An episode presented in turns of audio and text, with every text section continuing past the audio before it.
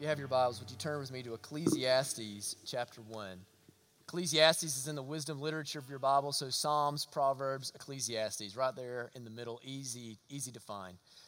Ecclesiastes is one of the books that I think is actually most needed. And we're going to circle back to this, I don't know, 10 years from now or something. I'm going to preach all the way through this book because it's very valuable. Because today we're going to be, in the next two weeks, actually, we're going to be in Ecclesiastes. It's going to be 500 foot. But I believe the wisdom that is contained in Ecclesiastes is maybe even more relevant in many of our lives than the wisdom contained in Proverbs. And yet, this is kind of the unsung hero here. Ecclesiastes. We're going to look at the first two chapters this morning, but we're going to read right now just verses 1 through 11 from chapter 1. God's word says, The words of the preacher, the son of David, king in Jerusalem, that's Solomon. Vanity of vanities, says the preacher. Vanity of vanities. All is vanity. What does man gain by all the toil at which he toils under the sun? A generation goes and a generation comes, but the earth remains forever. The sun rises and the sun goes down and hastens to the place where it rises. The wind blows to the south and goes around to the north. Around and around goes the wind, and on its circuits the wind returns. All streams run to the sea, but the sea is not full. To the place where the streams go, there they flow again. All things are full of weariness. A man cannot utter it. The eye is not satisfied with seeing, the, nor the ear filled with hearing. What has been is what will be, and what has been done is what will be done. And there is nothing new under the sun. Is there a thing of which it is said, See, this is new? It has been already in the ages before us. There is no remembrance of former things, nor there will there be any remembrance of later things yet to be among those who come after it. Let's pray to the Lord together. Heavenly Father, perhaps no phrase fits more, is more fitting to our age than vanity of vanities. We live in an age of seemingly vanity. I pray that, Father, this morning, wherever there are people who are struggling with feelings of disappointment with their life, with disillusionment with their life, with, with these feelings of meaninglessness and purposelessness in their lives, that today, oh Lord, you would meet them there with the gospel, that they would be able to relate to these words and these questions that Solomon poses. And in the midst of these questions, that Lord, they would be able to see the context with which we're intended to live. I pray, Lord, that you would say exactly what you have to say and that you would say nothing more and nothing less. That you would let me remember what needs to be remembered and forget what needs to be forgotten. We come to you and we ask these things now in Jesus' name. Amen. You may be seated.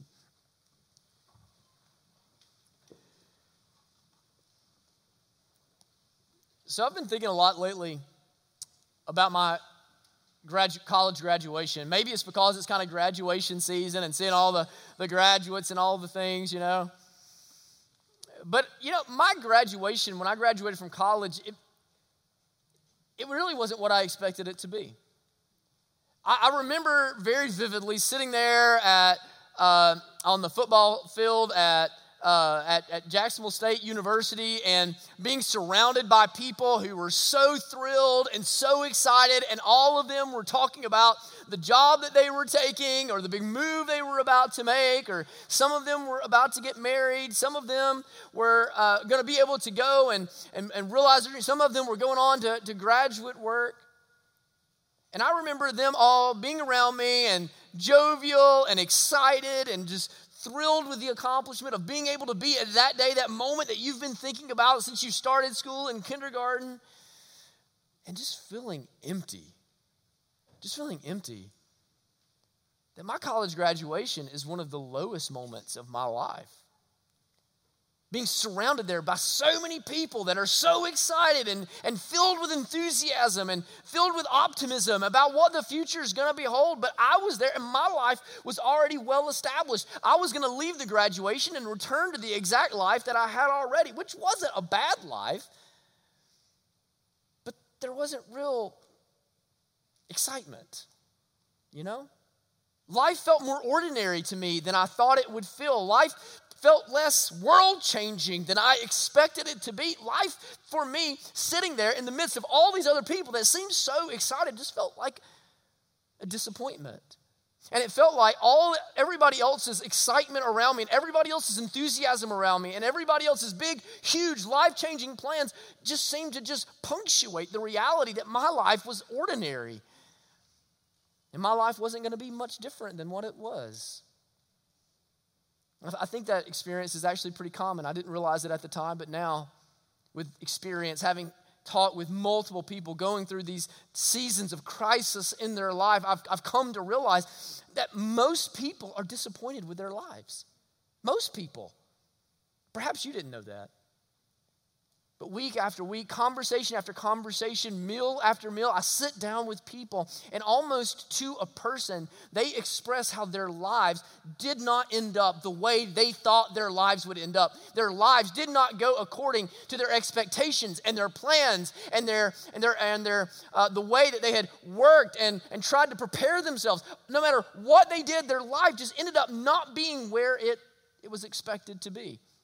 And there's something about those milestone moments, those milestones like a college graduation, or maybe it's a wedding, or it's an anniversary, or it's when you, you get the job that you've always been wanting, and you get and you experience these milestone moments, and when they don't live up to the hype, it really compounds the sense of disappointment that you have, doesn't it? And when enough of those experiences, enough of those milestones, enough of those disappointments accumulate into your life, it can really cause you to ultimately just start asking, like, what does all of this even matter? What's the point of all of this? That's the question of Ecclesiastes. That's the question of Ecclesiastes. That in the midst of the disappointments of life, in the midst of the difficulties of life, in the midst of the seeming, the seemingly endless cycle of things to do and places to go and people to be with, what's the point? What's the point? In fact, I think it's important as we get into Ecclesiastes that you understand the, the, the intent with which it's written. A lot of people come to the book of Ecclesiastes and they see it as kind of a downer.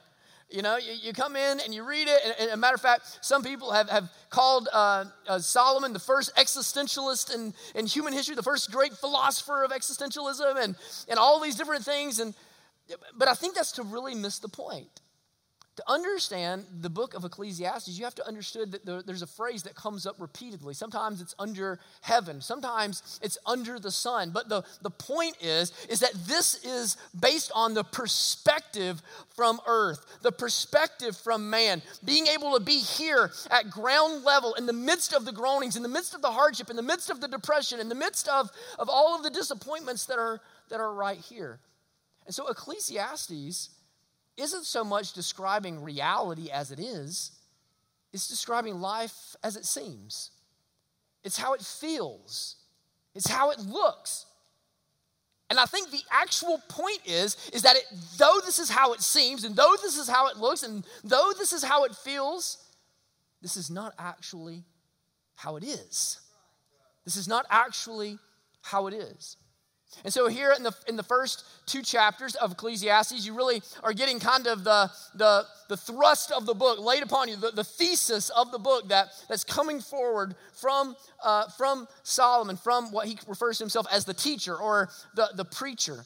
And I think we're able to see in these first two chapters three experiences that are actually very common for, for all of us.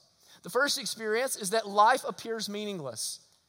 Life appears meaningless. So, Ecclesiastes, and this is so valuable, and this is why all of the wisdom literature of the Bible is meant to be taken in totality. We tend to focus on the Proverbs, but really all of it is meant to be taken in totality because Ecclesiastes is actually given to us by the same author of the Proverbs as a means of counterbalancing what we find in the Proverbs. Think about what we find in the Proverbs. The Proverbs describe all of earth as being orderly, that God has created the world, and in the creation, God has made the creation orderly. And if you will learn the order with which God has made the world, if you will learn the design of God for all things and live according to that order and that design, then you will flourish as a, as a person. That gives us the kind of wisdom that can lead to human flourishing. And that's certainly true.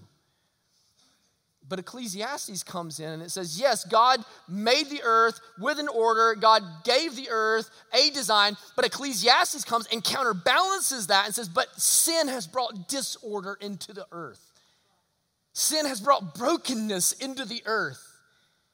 Sin has taken that which was flawless and perfect and led to human flourishing and made it complicated and difficult and disappointing.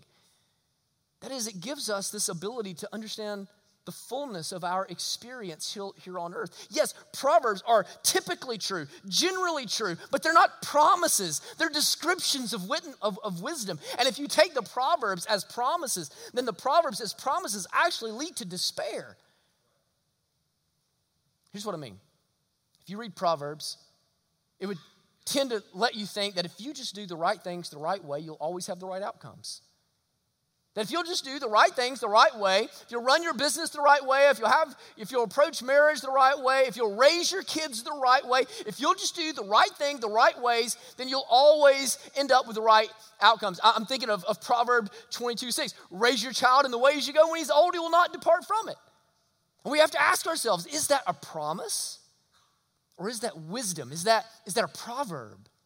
Because the truth is, in experience, you can raise your kids in all of the glories of Christ, and you can raise your kids and train them under the scriptures and, and catechize them with the Westminster Catechism. And you can, you can go and you can have them in church every time the doors are open, and you can gather them and pray over them, just like I prayed over my son last night. And you can tell them how good God has been, and you can testify.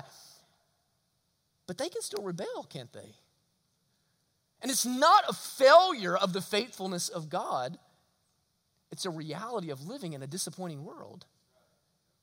It's a reality of living in a world that is, that is languishing and struggling.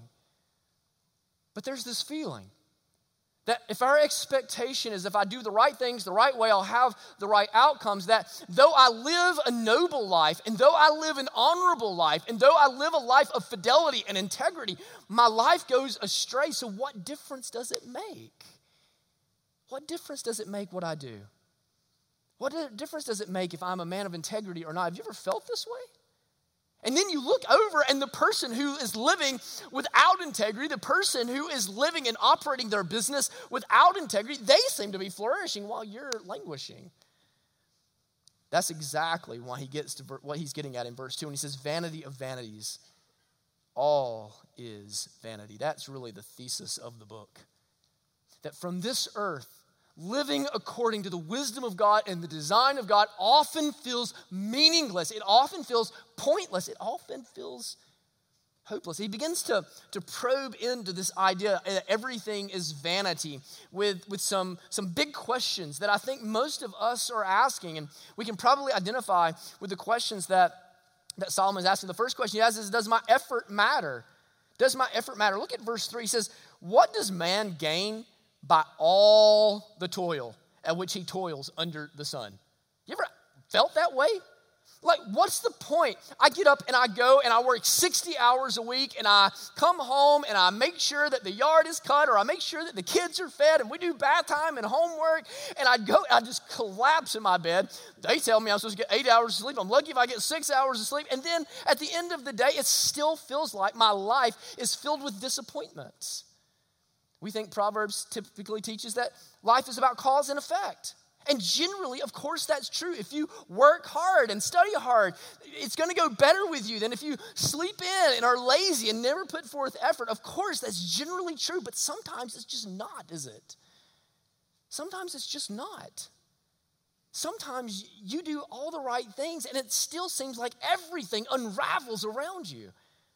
Sometimes you put in all of the work only to see all of the work go up in flames. What's the point? What does man gain by all the toil? Solomon's asking that question. And he's asking that question and he, and he zooms out and he says, let's look at the big picture. And, and you would think he's going to zoom out the big picture so you feel better. That is not the case. he zooms out and he says, no matter what I do or don't do, the sun rises and sets. No matter what I do or I don't do, the wind comes and the wind goes, and it's like it's on a circuit, and there is nothing that I can do to predict it. There's nothing that I can do to change it. There's nothing that I can do to stop it. He says it's, it's the, the, the, rivers and the streams, they keep dumping into the ocean. And, he, and he's getting to the, to the point of the hopelessness of all this. And he says, as much and as endlessly as they're dumping into the ocean, the ocean is never satisfied. The ocean is never full. The ocean never has enough water. The ocean just keeps consuming. Is that how your life feels?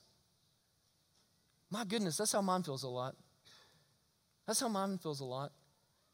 That despite how hard I try to work, it seems like the harder you work, the more true it is that no good deed goes unpunished, right? That you go and you try to do good for your kids and your kids resent you for it. You try to do good for your church and your church doesn't want you to change things the way you're, you're changing them. And you try to help your neighbor and your neighbor really just wants you to stay out of their business. It's like no matter what I do, I just keep coming up short no matter what I do. It doesn't seem to matter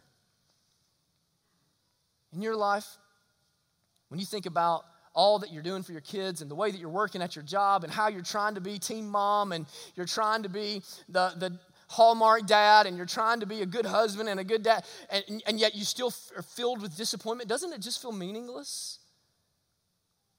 Vanity of vanities. All is vanity. Does my effort even matter? But not only is it does my effort matter does my endurance matter does my endurance matter? That he, that he has in mind here not just the impact of our lives or lack thereof, but the exhaustion that, re, that results. Look at verse 8. He says, All things are full of weariness. Now, who, what, what's included in all things? All things, right? So a man is part of that. We are included in the all things of creation. That, he, that he's saying everything around us is exhausted. Everything around us is sweating and toiling and laboring and wondering why it is. I often quote to you Romans chapter 8 when I talk about the futility of this earth, and more than one uh, commentator believes that perhaps Paul was meditating here in Ecclesiastes chapter 1 when he writes uh, Romans chapter 8, and he talks about that the earth was subjected to futility, not willingly, but because of him who subjected. How he goes on to describe all of the earth as, as grunting and groaning and struggling forward. That is, you, you could probably rewrite what Paul, Paul wrote and keep the same intent of Paul in Romans 8:20 if you said, For the creation was subjected to vanity. For the creation was subjected to the appearance and feelings of purposelessness and meaninglessness and pointlessness.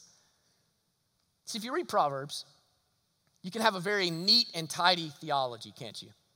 A plus B equals C. That if I work like the ant, let's go back and remember Proverbs chapter 6, we talked about the wisdom of the ant. If I, if I get up early and work like the ant, then I'm going to prosper. If I raise my kids in the way they should go, then they will not depart from it. That, that in some way I can take control of my own destiny by my own willpower and my own work and my own effort. And by putting myself forward in my effort and my willpower and doing things that God has said in Proverbs, that I can end up in the place that I desire ending up. But what Paul and Solomon before him are pointing out to us is what we already know. Human experience is more complex than that, isn't it? Human experience is more complicated than that. There are disorders in this world that we struggle to even wrap our minds around. There is loss in this world that we don't even know how to articulate. There, there is exhaustion down in our bones, down in our soul, so that there is a gaping hole that we try and try and try to fill with all of our effort. But our theology, no matter how neat and tidy it may seem, just isn't comprehensive enough to satisfy what we're looking for. And so there's a sense in which what Solomon is saying, what Ecclesiastes is preaching to us, is that we need a theology that is as messy and mysterious as life is. That we need a theology that can absorb the reality of a child that gets sick, even though they're in a home that loves them and have a God that cares for them. We need a theology that can handle what happens when you lose your job or your business goes belly up. We need, we need a theology that can handle a, a, cancer diagnosis in the prime of life, even though, even though you're living honorable, even though there is not some gross, unconfessed sin in your life, that there is these problems, these groanings, this exhaustion that finds us because of the complexity of living in an Ecclesiastes world. Because if you don't, if your theology is too tight, if it's, if it's too neat, if it's too rigidly proverbial, when your child gets sick, when your husband runs off, when your business goes belly up, you throw your hands up and you say, What was the point of all of this? Vanity of vanities. What does it actually mean? He lands on what I think is the great question of chapter 1. Not only does my effort matter, not only does my endurance matter, but does my existence matter? That what we're seeing here in Solomon is an existential crisis. Who am I and what is the point of my life? It's very interesting the way that he draws this up. In, in Western society, we talk a lot about being the, we, we conceive a lot of ourselves as being the sum of our achievements and the sum of our accomplishments. And Solomon actually places this question of existential crisis in the backdrop of great achievement, of, of, in the backdrop of great discovery. Look at what he says in verse 9 What has been is what will be, and what has been done is what will be done. And there is nothing new under the sun. Is there a thing of which it is said, See, this is new? It has been already in the ages before us. There is what? No remembrance of former things, nor will there be any remembrance of later things yet to be among those who come after him. Do, do, do you hear what he's, he's saying? He, he's saying, What happened yesterday, that's the same thing that's going to happen today. And what's happening today is the same thing that's going to happen tomorrow. That we are in the context of humanity that has existed as long as Adam and Eve have roamed this earth. And it is, we are to live, to suffer, we are to live, to suffer, to die, and to be forgotten. To live, to suffer, to die, and to be forgotten. That encourage you? Aren't you glad you came to church?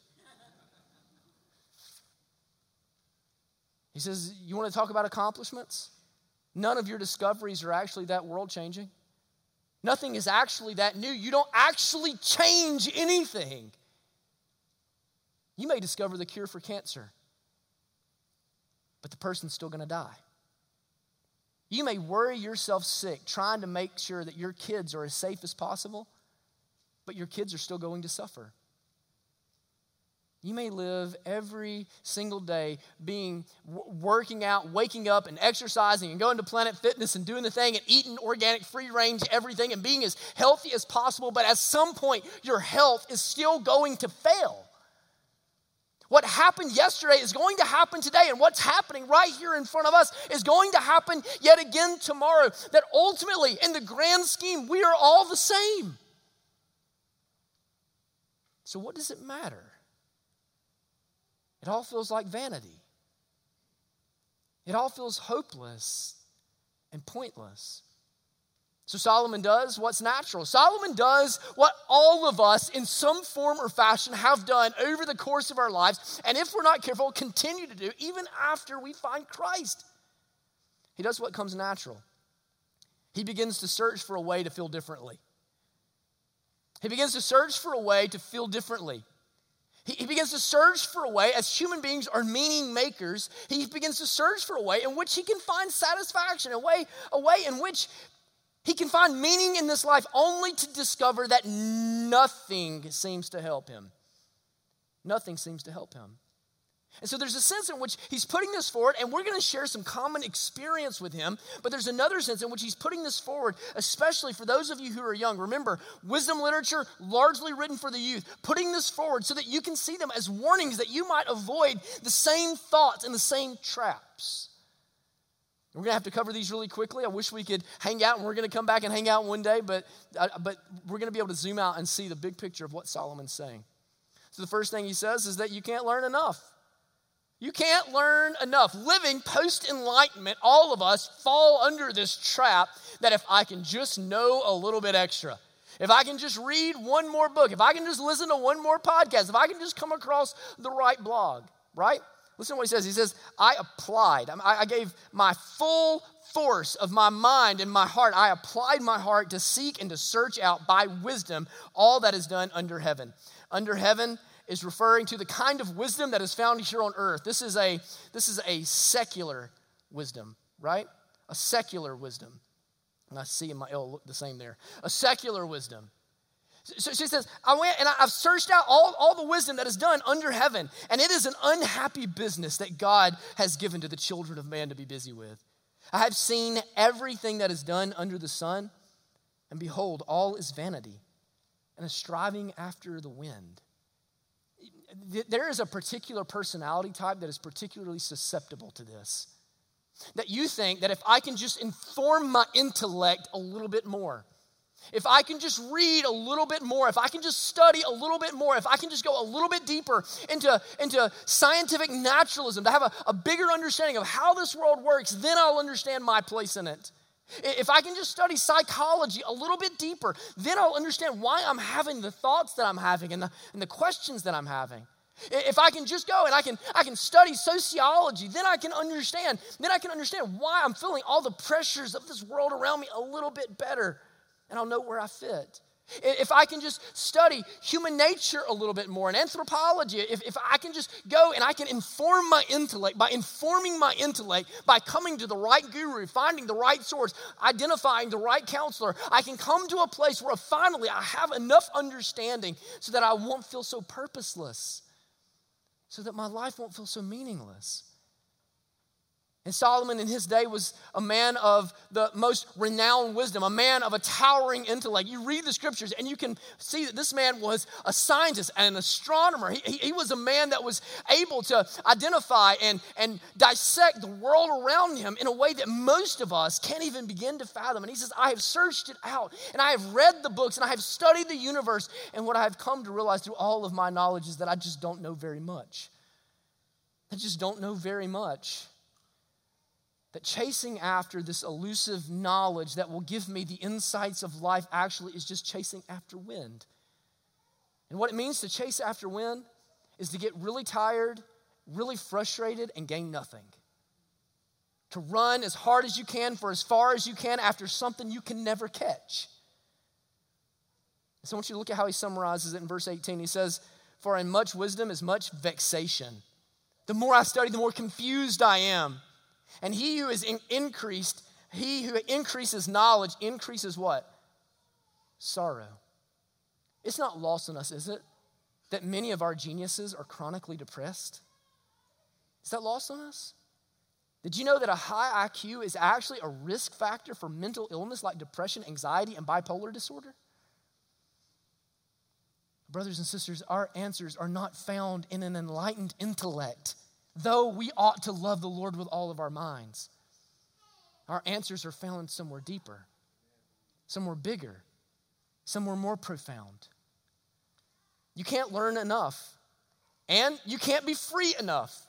My goodness, if there is a single value of American theology, it is freedom. That is our religion. Freedom is our religion. Some of us want freedom and we want freedom to go and live off the grid. Some of us want freedom. We want it financially so that we can have whatever we want and do whatever we want. We want freedom so that we can make the decisions that we want to make without any accountability or recourse. We want freedom to, to do all the things that come to our mind and even things that haven't come to our mind yet, but we think might one day, right? And we think that if we can just be free enough, then we can be happy. Then we can be happy. Then we can feel like our life matters. Then we can feel like we know our place.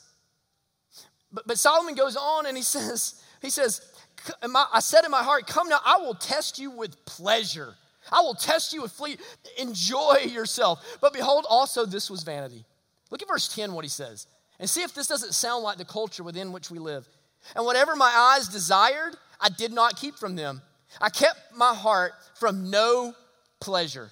And for my heart found pleasure in all my toil. And this was my reward for all my toil. Then I considered all that my hands had done and the toil I had expended doing it. And behold, all was vanity and a striving after wind. And there was nothing to be gained under the sun. In other words, Solomon said, Whatever my heart wanted, I, I went and got. Whatever my eyes saw, I went and did. If, if you read in more detail between those verses that I read, what you'll see is that Solomon ultimately does whatever he wants to do. He says, I drink as much wine as I want to drink. I go to as many parties as I want to go to. I have as much sex as I want to have. And he comes to the end of that and he says, it's all vanity. I don't feel better about life. I don't feel more satisfied in my life. I don't feel, I don't feel more established in my life. And so he adds to all of those things that, that he wanted to do, all the things that he wants to have. He says, So I go and I, I build, built myself palaces, and I made for myself gardens, and I, I filled my life with all of the beautiful things of earth, and I acquired as much of anything that I could acquire. But being able, having done everything that I wanted to do, and now possessing everything that I want to possess, I've come to the end to realize that it's just chasing after the wind, man. It's just chasing after the wind. I can't find enough pleasure to satisfy me. I can't acquire enough real estate to feel purposeful in my life. You see, this is a good warning for the way the Western, uh, the Western concept of freedom is portrayed to us. See, I actually think that the Western concept of freedom is compounding the feelings of meaninglessness that all of us are wrestling with here in America.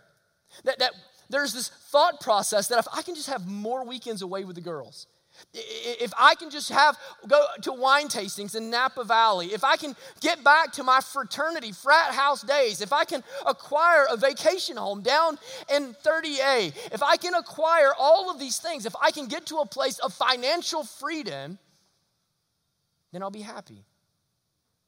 But what our society and economy has provided for us is the ability to actually attain some of those things, only to go and to stand on the balcony of our beach house and be miserable. To find out that we've toiled and labored and aimed and lived for something that just doesn't matter or doesn't satisfy, doesn't help. So Solomon says you can't be, you can't learn enough, and you can't be free enough, and you can't be important enough. You can't be important enough. Listen to what he says. For, uh, for of the wise as of the fool, there is no enduring remembrance. Seeing that in the days to come all will have been long forgotten, how the wise just dies like the fool dies.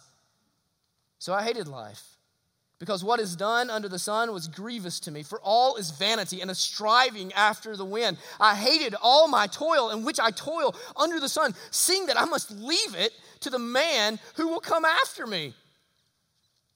Do you hear what he's saying? So, so, here's what, what I hear so often as life progresses. You, you begin, maybe I can learn enough. You begin, maybe I can do enough. Maybe I can have enough pleasure. Maybe, maybe I can be free enough. And you come to the end of those illusions. and So you come to the end of your life and you think, well, maybe I'll just be a person of legacy. Maybe my, I'll, I'll hand down an inheritance to someone and that will be meaningful to them. Solomon's there. Except Solomon comes to the realization that eventually all of that's going to go away. That no matter how great the kingdom is that he leaves behind to his successor, he's one successor away from all of his work being undone. In fact, Solomon's own life is an illustration of that reality, as we saw last week. That we live our lives hoping, hoping that someone will remember us, when the truth is, is we're all within a generation of being forgotten. And when you begin to realize that we're all within a generation of being forgotten, it's easy to start asking what? Then what's the point? I mean, think about this. Think about the greatest American, George Washington. You think you know George Washington? You may know his name. You may know that he was the general of the Continental Army. You may know that he was the first president. You may know that he, they wanted to make him the king, but he refused. And be, but do you know what kind of husband he was? Do you know what kind of dad he was? In fact, can you name five facts, five legitimate facts about George Washington? You probably name three or four, but can you name five? You know, what kind of neighbor was he? What kind of friend was he? What were his hobbies? You don't know George Washington very well. And he's the greatest American in history. How about, let's bring it more personal? Let's, let's bring it closer to home. Can you name all of your great grandparents? I met all of my great grandparents, and I'm still not sure that I can name them all. Our legacies don't mean what we think they mean. And when we come to the realization that looking back and realizing how we've thought of the other generation, we can assume the next generation is going to say, what happened yesterday is what's going to happen today. What happens today is what's going to happen tomorrow. We are going to live, suffer, die, and be forgotten. No matter how important we feel, we really aren't going to be that important when we go from dust to dust. In fact, it's going to feel like we were just chasing wind the whole time. Can't be important enough, and you can't work hard enough. You can't work hard enough. If half of America thinks that you can find meaning through freedom, the other half thinks that you can find meaning through work, that you can find meaning by, by going to work and raising the standard of living for your family, by, by going to work and earning and, and having prestige and working your way up the, the corporate ladder. Solomon thought that. He said, What has a man from all the toil and striving of heart with which he toils beneath the sun? For all his days are full of sorrow, and his work is a vexation. That word's back. Even in the night, his heart does not rest. This also is vanity. Do you hear what he says? I work all day. See if you can relate to Solomon here. I work all day and I go and I and I pay the man and I do the thing and I alarm clock goes off and I hit it and I get up and I get in the shower and I do the stuff. And then I go home and I ought to be resting resting and I ought to be sleeping. And I ought to be enjoying some of the fruit of my labor. But even when I'm at home, my heart isn't resting. My mind is still worried with work, even when my body is not there. If you think back to our time in the Song of Solomon, when Solomon comes to his beloved in the middle of the night after working long, we can see that probably Solomon was a bit of a workaholic, wasn't he? And Solomon doesn't, doesn't just work a lot, Solomon has a meaningful job. Solomon has a job of great importance. He's the stinking king of God's people. And yet, we still are under the illusion that if I work well enough at a job that is satisfying enough, that in that I can find a purpose. Of course, te- Proverbs teaches us that within that there is dignity. Within that there is the there is the, the pleasure of God. Within that is the is a way for us to bring glory and honor to the, to the Lord and the way the Lord provides for us. But in that we can't find purpose. We can't find meaning. We're assigning it to something that it just it just can't hold. And what Solomon comes to the realization is something that all of us need to, under, need to understand this morning is every single one of us are going to work every day, day in, day out, 60, 70 hours at a time, come home worrying ourselves sick just so that we can provide for our kids' yard sale one day. Just so they can come and put a for sale sign and say, hey, y'all, come buy all my parents' junk. And we're taking these values and we're, perpetu- we're perpetuating them to the next generation. And we're teaching them that this is the same way that you'll find value. This is the same way that you'll find satisfaction. We train our children on how to achieve, on how to work, on how to succeed, on how to get the trophy, on how to get the A, on how to get the, uh, the scholarship, on how to get the job, but we don't teach them who they are.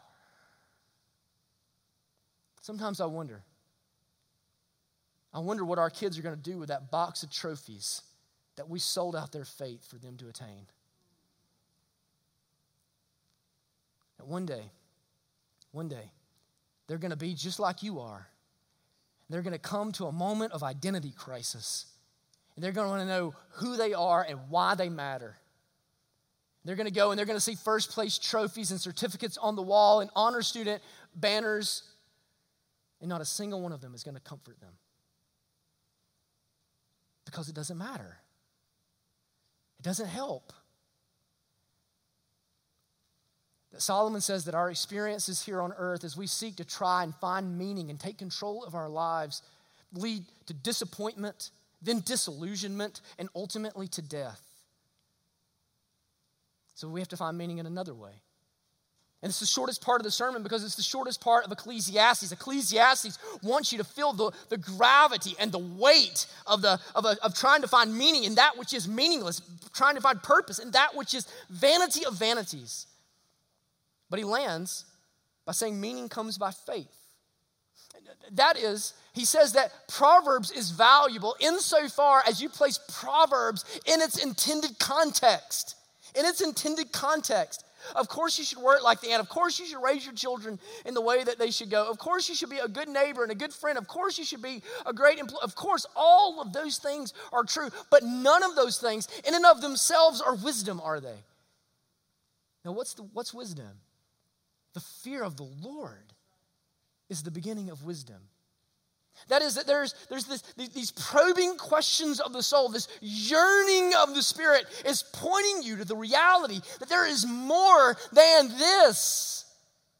All the things that we do, knowledge, freedom, work, legacy, all of those, you know what they are? They are attempts for us to re, by, by us to reassert control over our lives. And the more we try to reassert control over our lives, the more we become convinced of how meaningless our lives must be. So Solomon lands on verse 24 and he says, There is nothing better for a person than that he should eat and drink and find enjoyment in his toil. How do you enjoy your toil, Solomon? How is it that I can go to work and put in the hours and come home and actually be able to enjoy what's happened? How is it, Solomon, that I can raise a family that uh, filled with kids and have a marriage? How can I actually enjoy my family and enjoy my kids rather than worrying myself sick? How is it, Solomon, that I can enjoy the freedoms that you have provided for me through? How is it possible? This also I saw is from the hand of God. For apart from him, who can eat or have enjoyment? For to the one who pleases him, God has given wisdom and knowledge and joy. But to the sinner, he has given the business of gathering and collecting only to give to one who pleases God. This also is vanity and a striving after the wind. If you go back, the very last sentences of, of Ecclesiastes lands, lands right here. So this is where the, the thesis is taking you the whole time. This is the, the underpinning of the whole book of Ecclesiastes. At the end of the matter, all has been heard fear God. Does that sound like Proverbs 1:7 to you? And keep his commandments, for this is the whole duty of man. For God will bring every deed into judgment with every secret thing, whether good or evil. Solomon is saying here that these yearnings, this seeming vanity of life, these feelings of meaningless in our existence here are pointing us to the reality that there is more than this. There is more than this. And you can try to assert control over this life to find your meaning only to realize you're not in control and that your life only feels more meaningless until you come to the place in which your feelings of vanity and meaningless are placed in the context of the fear of the Lord. That meaning is not found through knowledge, it's not found through freedom, it's not found through a prestigious name, it is not found through work. Meaning comes through faith. Meaning doesn't come through control, it comes by faith in God's grace. See, Ecclesiastes is longing for an immortal body, a body that doesn't die, a body that isn't forgotten, a body that isn't abandoned, and an imperishable kingdom that what Ecclesiastes, the answer to disappointment and disillusionment and death, is the gospel. That there is a kingdom that will not fade, there is a body that will not die, because there is a king who has conquered the grave. C.S. Lewis asked it this way He said, If there is in my, within myself a desire that I cannot satisfy on this earth, then the most plausible explanation is that I was meant for another world. That's the message of Ecclesiastes, friends. That's the message of Ecclesiastes. So this morning, don't look within, don't look around, look up to a Savior who has overcome your disappointing life to give you a new life that will not fade and will not fail. Let's pray to the Lord together. Thank you for watching or listening to one of our sermons. We would love to have the opportunity to connect with you one on one. We are not a perfect church, but we are a joyful church, and we want to help you increase your joy in Christ. We would love for you to come and worship with us one day soon. You'll be able to find information about our worship services, about who we are, what we believe, what we do, what we're hoping to accomplish on our website at ironcity.org. And we would invite you to go and to check out all the information there. We look forward to seeing you soon.